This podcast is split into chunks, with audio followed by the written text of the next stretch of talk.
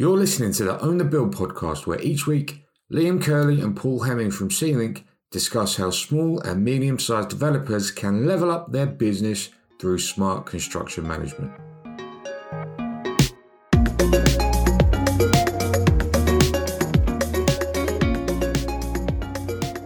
Paul, you're back again. I am back. How you doing? Yeah, not too bad, thanks, mate. How are you? I'm good, thanks. And we've got Jason. Uh, I didn't think he would, but he, he he's come back. Got the main man back. We've got Jason, the main man, Jason Farnell um, from Commercial Risk Management. How you doing, Jason? I'm doing well, thank you. I'm doing well, and you both? Yeah, we're doing well. I'm I'm doing well. I think Paul as well. Yeah. um, so we uh, we're going to go back to our scenarios again, which I enjoy. I always enjoy. Um, so the topic for this episode is architect and delay analysis. So uh, this is uh, this is going to be around a poor performing architect. Obviously, no one that we know. I, I don't know any uh, architects like that. Well, I was going to say you got two you got two QSs uh, in the in the room talking about architects. This is a bit unfair, Liam.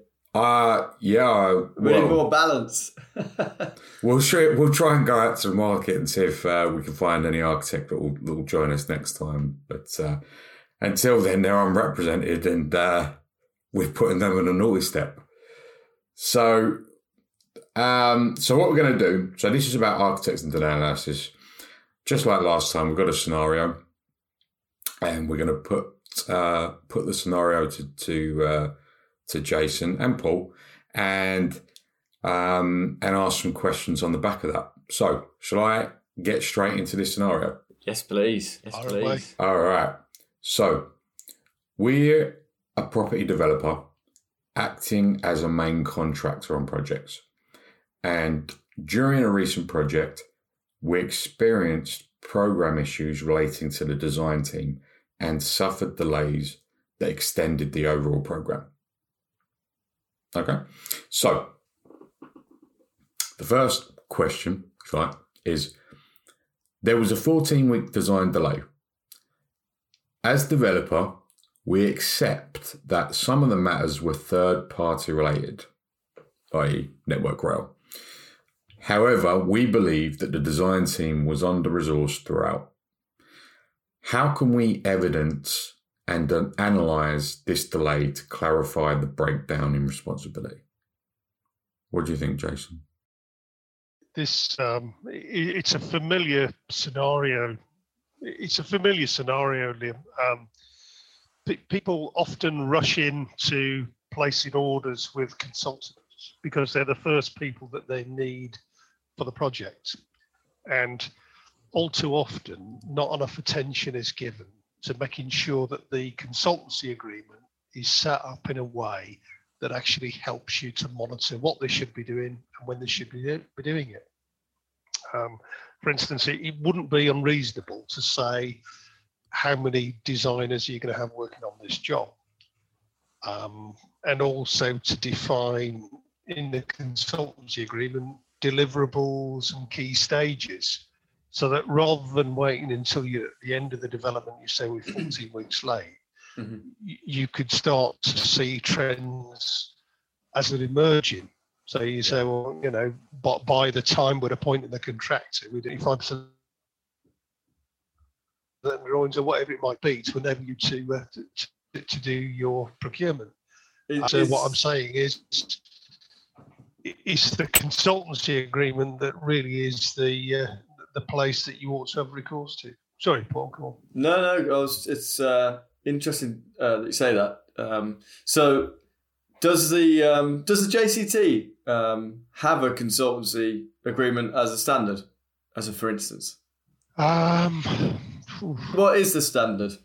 not JCT, but you got um, RIBA and Okay. you what what um, design stages that there should be. Consultancy agreements are bespoke agreements, and it's a matter of making sure that those bespoke agreements actually give you what you want. So you, you get a standard.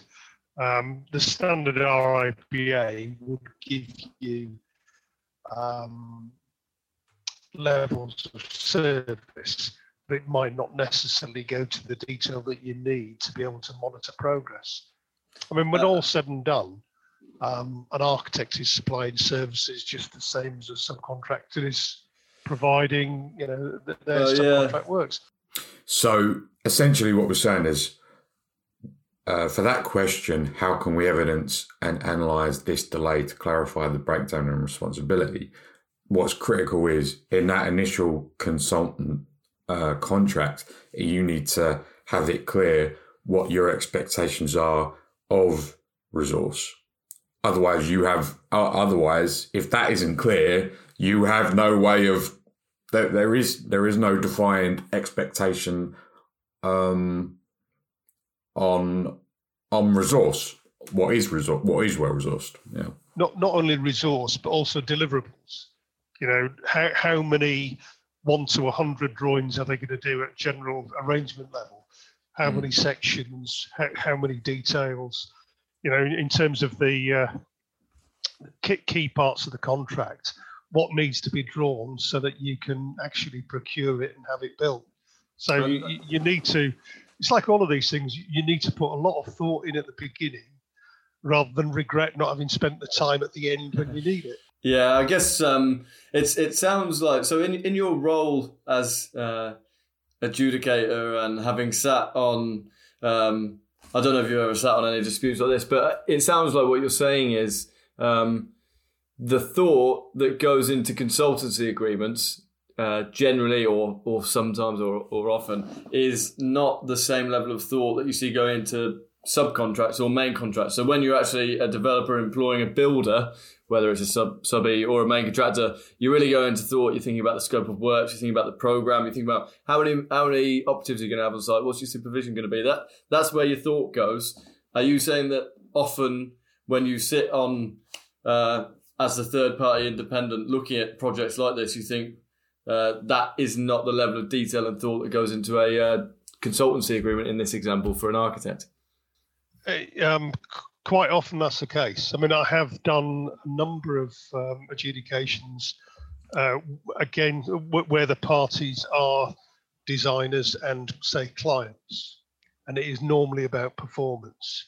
And it's the hmm. same as any other contract. And we, we're not we're not straying into negligence here. We, we're talking about somebody who, you know, is performing in accordance with a contract, and you've got to have some terms that you can monitor them with uh, and manage them by and we we we often um, talk at C-Link here um, about uh, engaging contractors, right? So that would be we, we we talk a lot about how best to do subcontract procurement or contractor procurement. What does it what what does it look like? Like we, we always talk about scope of works, bills of quantities, etc., etc. in a subcontract. What what are you uh, what are your must-haves in a consultant agreement with an architect?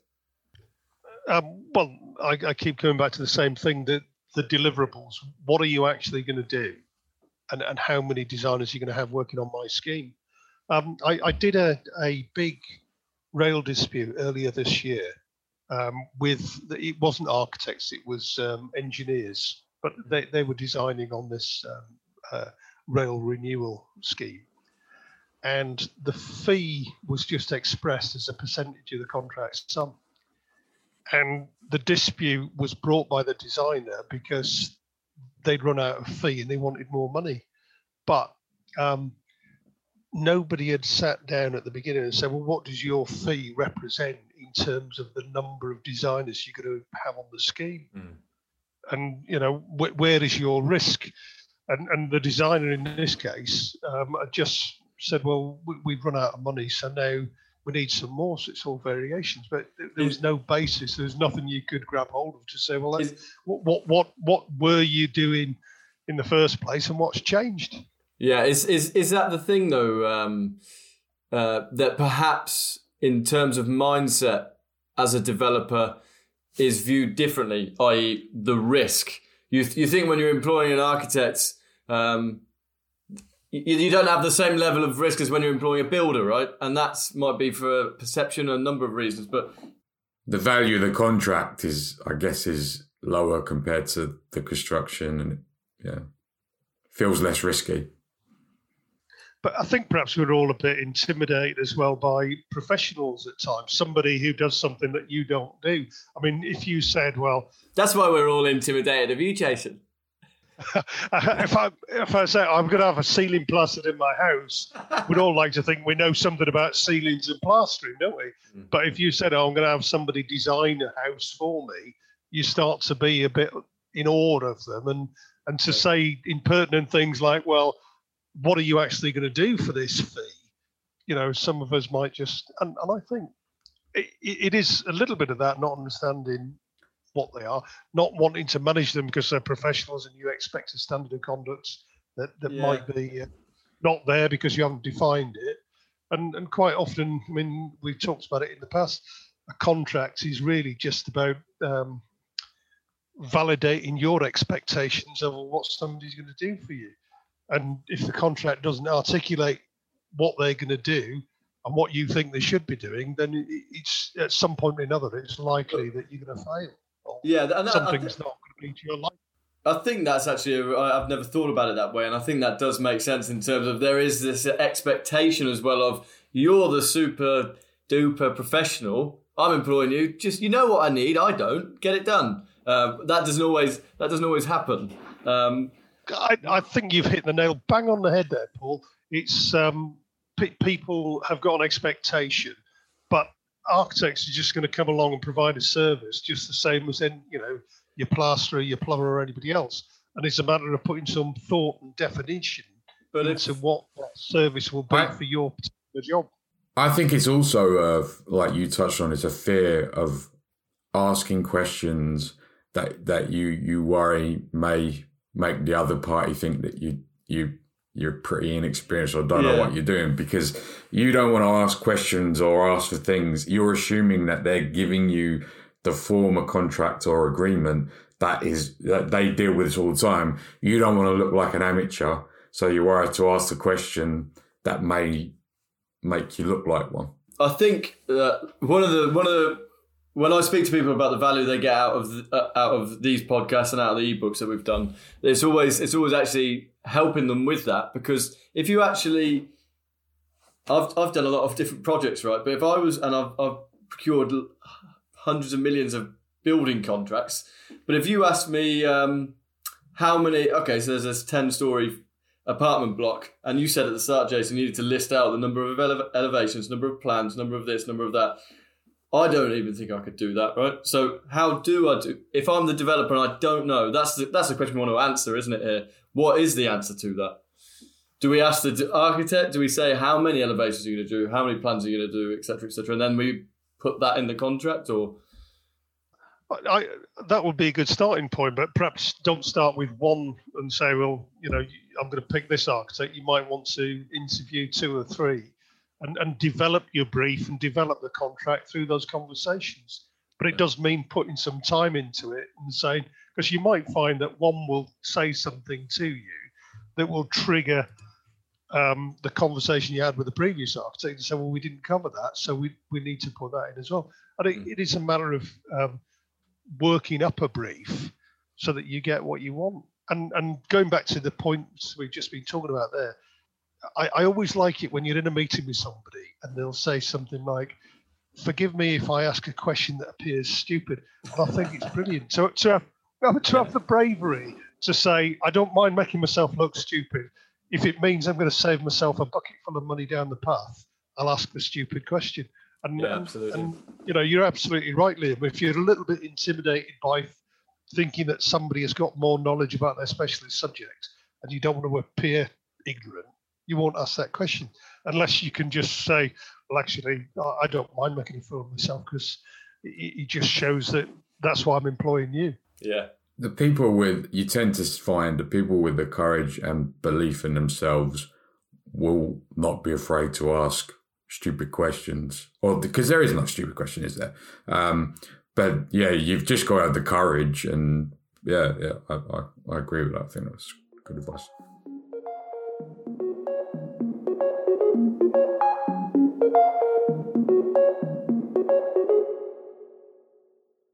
Wanted to take a quick break from the show to share a message from our sponsor, C-Link. C-Link is software designed to streamline the process of subcontract procurement. It's a platform that helps SME developers and main contractors stay agile whilst replicating the commercial scale and savvy of large contractors. If you want to save a guaranteed minimum 5% against budget construction costs on your next project, head to www.get.c-link.com slash podcast to find out more. If you're driving or working out right now and didn't catch that URL, don't sweat it. We've included the link in the description box for this episode. Now, let's get back to the show.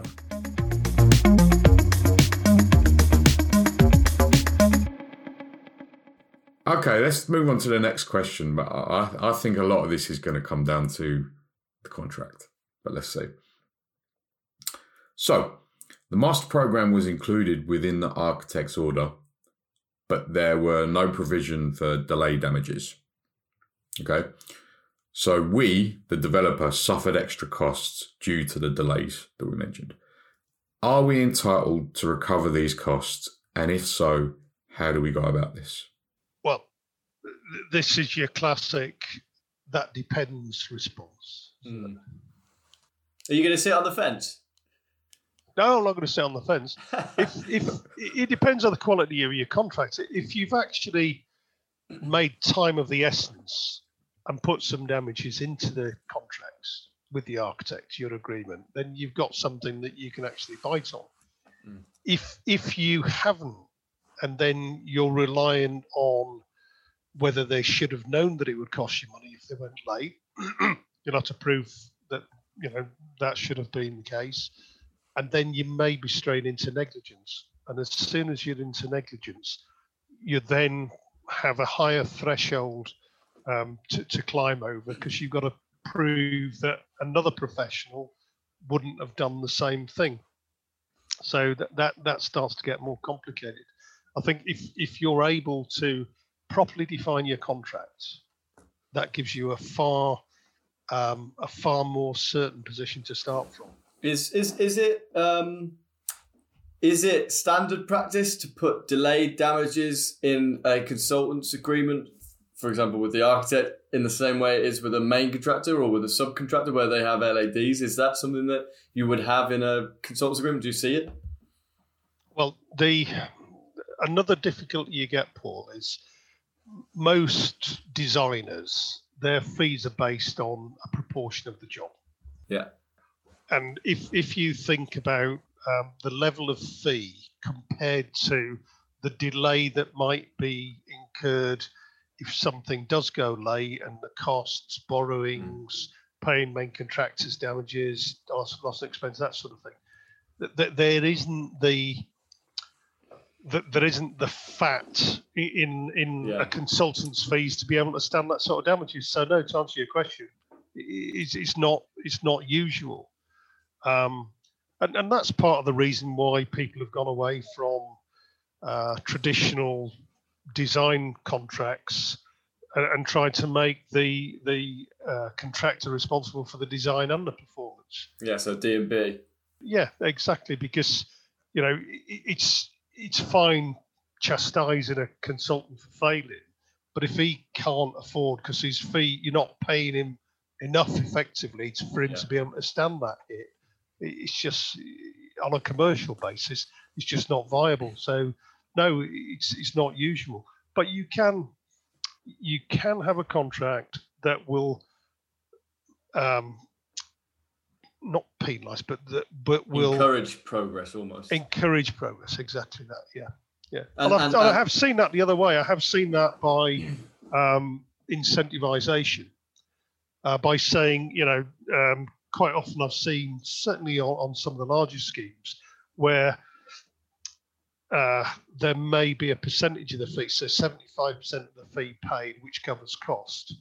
And then, you know, there's an incentive payment for completing the design or making sure that there's okay. that there's no grounds. So it's it's more of a um, a carrot sort of basis rather than a stick because the, the stick don't won't work if there isn't enough um, money in the fee overall anyway to be and that's and that's quite an interesting angle because what I've seen a lot from a lot of our clients on the SME development side is that they're they'll be employing architects who are naturally quite stretched in terms of, re- of resource. They know that their their the resource of this architect is perhaps not uh, allocated quite as it could be to their project, and they feel like they're getting the uh, wrong end of the uh, a bad deal effectively with the architect who is really stretched but is resourcing one project bigger than the other. But that's a really interesting way rather than and in the typical QS fashion, I jumped straight to delay damages, didn't I? How, how can we stop them from doing it? But um, rather than uh, pro-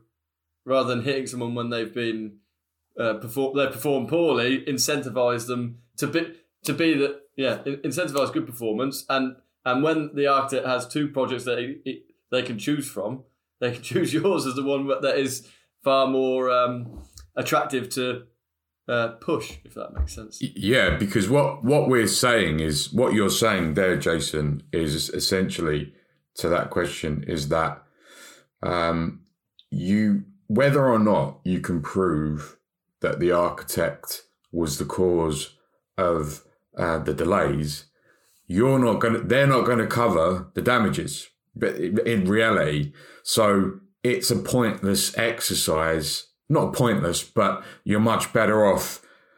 Um, uh, you're much better off focusing on, oh yeah, fo- focusing on how, how do I stop these delays happening rather than yeah, I'll just hammer someone once they do because you're not going to get your money back that you've lost. You're making me look bad now saying hammer people. I'm, I'm, I was just doing my natural reaction, Liam, as a QS. Come on. All right, okay. You're not going to be able to really squeeze them, are you, Paul? yeah. but it, it's also, I mean, when you look at um, uh, negligence claims, insurance claims, it is normally because you've got a catastrophic, a catastrophic failure, and it's worth pursuing because the insurers is going to st- uh, are going to stand behind it and you know you're going to exceed the excess that the architect or the consultant will probably pay themselves and and then access the the funds that the insurers have got. Um, but you know that that has got to be um, a fairly major failure and and that will be negligence based.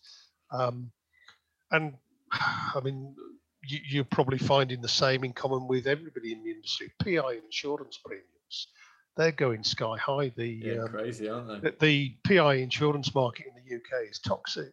It's um, you know, so I think insurers are going to kick back far more in terms of um, whether they pay out. So that that's a hard road. Yeah, and getting to getting to that position isn't is isn't productive for your job anyway, is it? For your project. So I mean, it, like, you're absolutely right. The last thing you want to be doing is getting to the point where we are in this example, where you're 14 weeks delayed, and you're thinking, right, whose fault is this? what you want to be doing is being on time and encouraging uh, people to uh, get get things moving, so that you're not 14 weeks delayed. You you've just completed your groundwork in your frame or whatever at that point. But it's the same. I mean, design management um, is the same as managing a subcontractor or managing anybody. If you've got a decent uh, consultancy agreement with the architect and you know what the stage they should have reached each month, then you can actually monitor it. Mm. And you've got a meaningful tool to say, well, you know, you should have done X many uh, drawings, you've only done Y many drawings. What is the cause? And they might say, well, it's because we're waiting for information from the planning authority, or we've got, yeah. you know, party wall issues, or whatever it might be.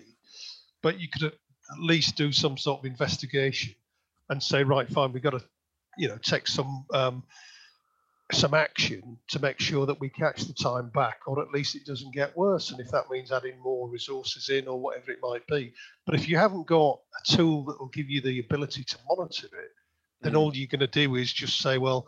I think you're, you're you're under resourced in this job, but I've got nothing to go. Yeah, on. well, that's so that's we're, we're kind of getting the flesh on the bones now, aren't we? Of what this consultant agreement should include. So you talked earlier about being able to manage them and be able to monitor them. So if if if we're saying like at the at the uh, procurement stage of this architect, we've talked to two or three different architects, and we kind of get the idea that we're talking about I don't know five plans, five elevations, ten detail drawings, ten sections.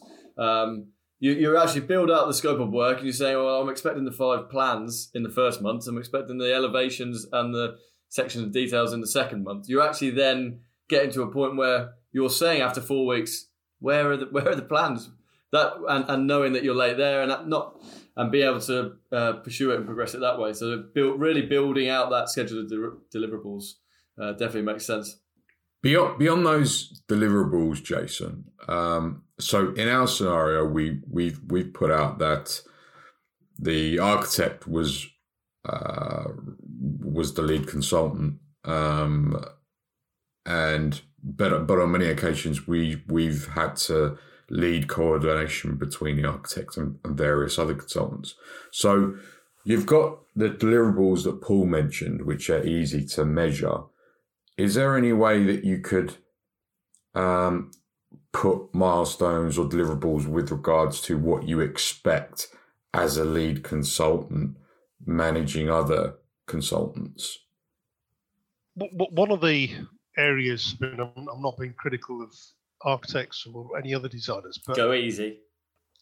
Well, I mean, a, a, lot of them, a lot of people just want to do the designing part. The managing side is, um, you know, less pleasant. Yeah, not well, and not what they didn't get into the job for the managing. Exactly, exactly. Yeah. Um, I mean, the best performing consultants I've worked with have had on the design management side have had, say, a QS or, or a non-designed um, qualified person dealing with the design management and, and cascading the same thing. If you're the lead uh, designer and you've got an M&E consultant, structural consultant, um, acoustics and all the rest of it, understanding what they've got to provide as part of their scope of services and when they're going to provide it and when it needs to be provided to enable the works to be procured and then carried out. You can really see why why why you get so many problems at the SME level, right? Because number one, you've got to get the consultant agreement right with the architect, and if you don't get that right, you're struggling to monitor the architect. And then there, you're asking, expecting them to coordinate with other the services engineer, the structural engineer, right? What what's in their agreements? You've potentially got three agreements from three core members of the design team, all of which are very difficult to measure, and nobody particularly wants to be managing them, right? There's something else as well, Paul. Is um, one, and it applies to most things, is roles and responsibilities. I mean, the number of times I've come across um, issues with with design management where the architect didn't even know he was expected to be the lead designer because you know they they were all given um, people try to do things on the cheap. So they'll say, well, I've got this uh, consultancy agreement that I picked up on a previous job. I'll use that, Tipp-Ex out the names, fire it across, and, and think, well, I've saved myself a few quid. But you haven't because you haven't got what you needed then. Yeah. You know, in terms of you say, well, if I want the architect to be the lead designer, it's got to be one of the services defined in his um, consultancy agreement. And if it's not, you know, he can be forgiven for saying, "Well, nobody told me." Um, you know, I'll do it if you want me to. Yeah. But you know, you, are not you're not defining what it is you're expecting. And with, with SMEs, perhaps there is a a desire to get on and do things rather than you know sit there and do nothing and have a yeah. think about it for a few minutes, that might actually pay you dividends in the long run. But I think just by this conversation alone, we're showing how uh, complicated the whole design management process is and how many uh, um, trip ups you can have. So you've got to spend time thinking about it, haven't you? Yeah. Well, you, you if you don't get it right at the beginning, then you're chasing that problem all the way through. Yeah. And if you didn't know, and you know, you, you, didn't clear out the extent of the design that the architect was going to do in the first place. And I, have seen it very recently where um, the specification for the main contractor was written for a D&B project, accepting that the contract was for a traditional um, supply and install contract. Mm. And the architect behaved as if it was a D&B because that's what the contract documents originally were going to be. And the contractor pushed contractor pushed back and said, "No, I'm not doing it on that basis." And there was a complete mismatch between what people thought they were doing, and and that's not uncommon. Um, you know, documents being compiled for one job and then used on another because it's it's it's Cheaper. easy, but it's not done. Yeah. Yeah, it's cheaper and it's not done properly. Yeah. And and then the finish up, you end up paying um, for what you get. You know, Yeah. it's uh, So perhaps then the two things that I drew out of that were number one, during procurement, it's a good idea to ask a to make it clear in a conversation and in the contract that you expect and require them to be the lead consultant, uh, and b ask them who will be manage who will be managing the design on your from your team because you're looking for them to say we have a project manager, we have a design manager, not I'll be doing it. That doesn't mean they can't do it, but um, it's a good sign if they have someone in their team Or a defined role, or yeah. a a defined role, somebody who is a, who is the manager of the project. but it, the same way as you would go through pre-start minutes with a subcontractor and say, well, who's going to be your um, manager on site? How many foremen are you going to have, and all this sort of thing. Mm. If you said, well, who's the partner responsible for this job? Who, who is going to be the principal designer working for it, and, and who else is there, and get their roles, responsibilities, and their names, rather, rather than just saying, oh, well, I've got a fee of four percent of the contract sum it's, it's not going to take you very far. You, you Yeah. need to have uh, more definition. You always make it sound so simple, Jason. And it is. This is the, the thing. The beauty of all of this is that a lot of it is quite simple, common sense. Just think about it, take time over it, uh, and record it in a in a document. uh, Whether it's a subcontract or a consultant's agreement or a main contract, record what you're doing in a proper document. Think about it, and you should be in a position where then um, you can manage it. Uh, well, you'd be much much better off. I mean, hindsight, as we've already said, is uh, many times a penny a bucket. But you, you're better off trying to apply a little bit of that into foresight and um, Mm. you know say stop and think rather, rather than just get somebody on board as quickly as possible, and then we'll learn about it as we go along. It doesn't. You know.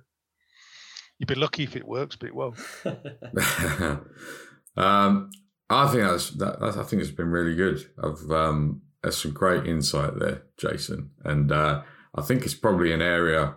I don't know, Paul. You tell me. I think it's an area that often doesn't get a great deal of consideration.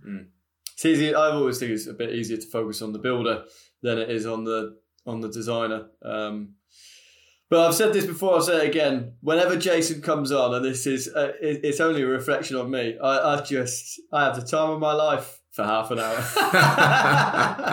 Good. Well, I'm, It's so- I'm it's pleased so I'm making you succinct. happy. Yeah, you, you, you, you do, Jason. You really. I mean, I have to spend. You have, you have to feel for me. I spend most of my weeks talking to Liam, and that that can, that can be hard at the best of times. So this is a fantastic break for me. I really appreciate it.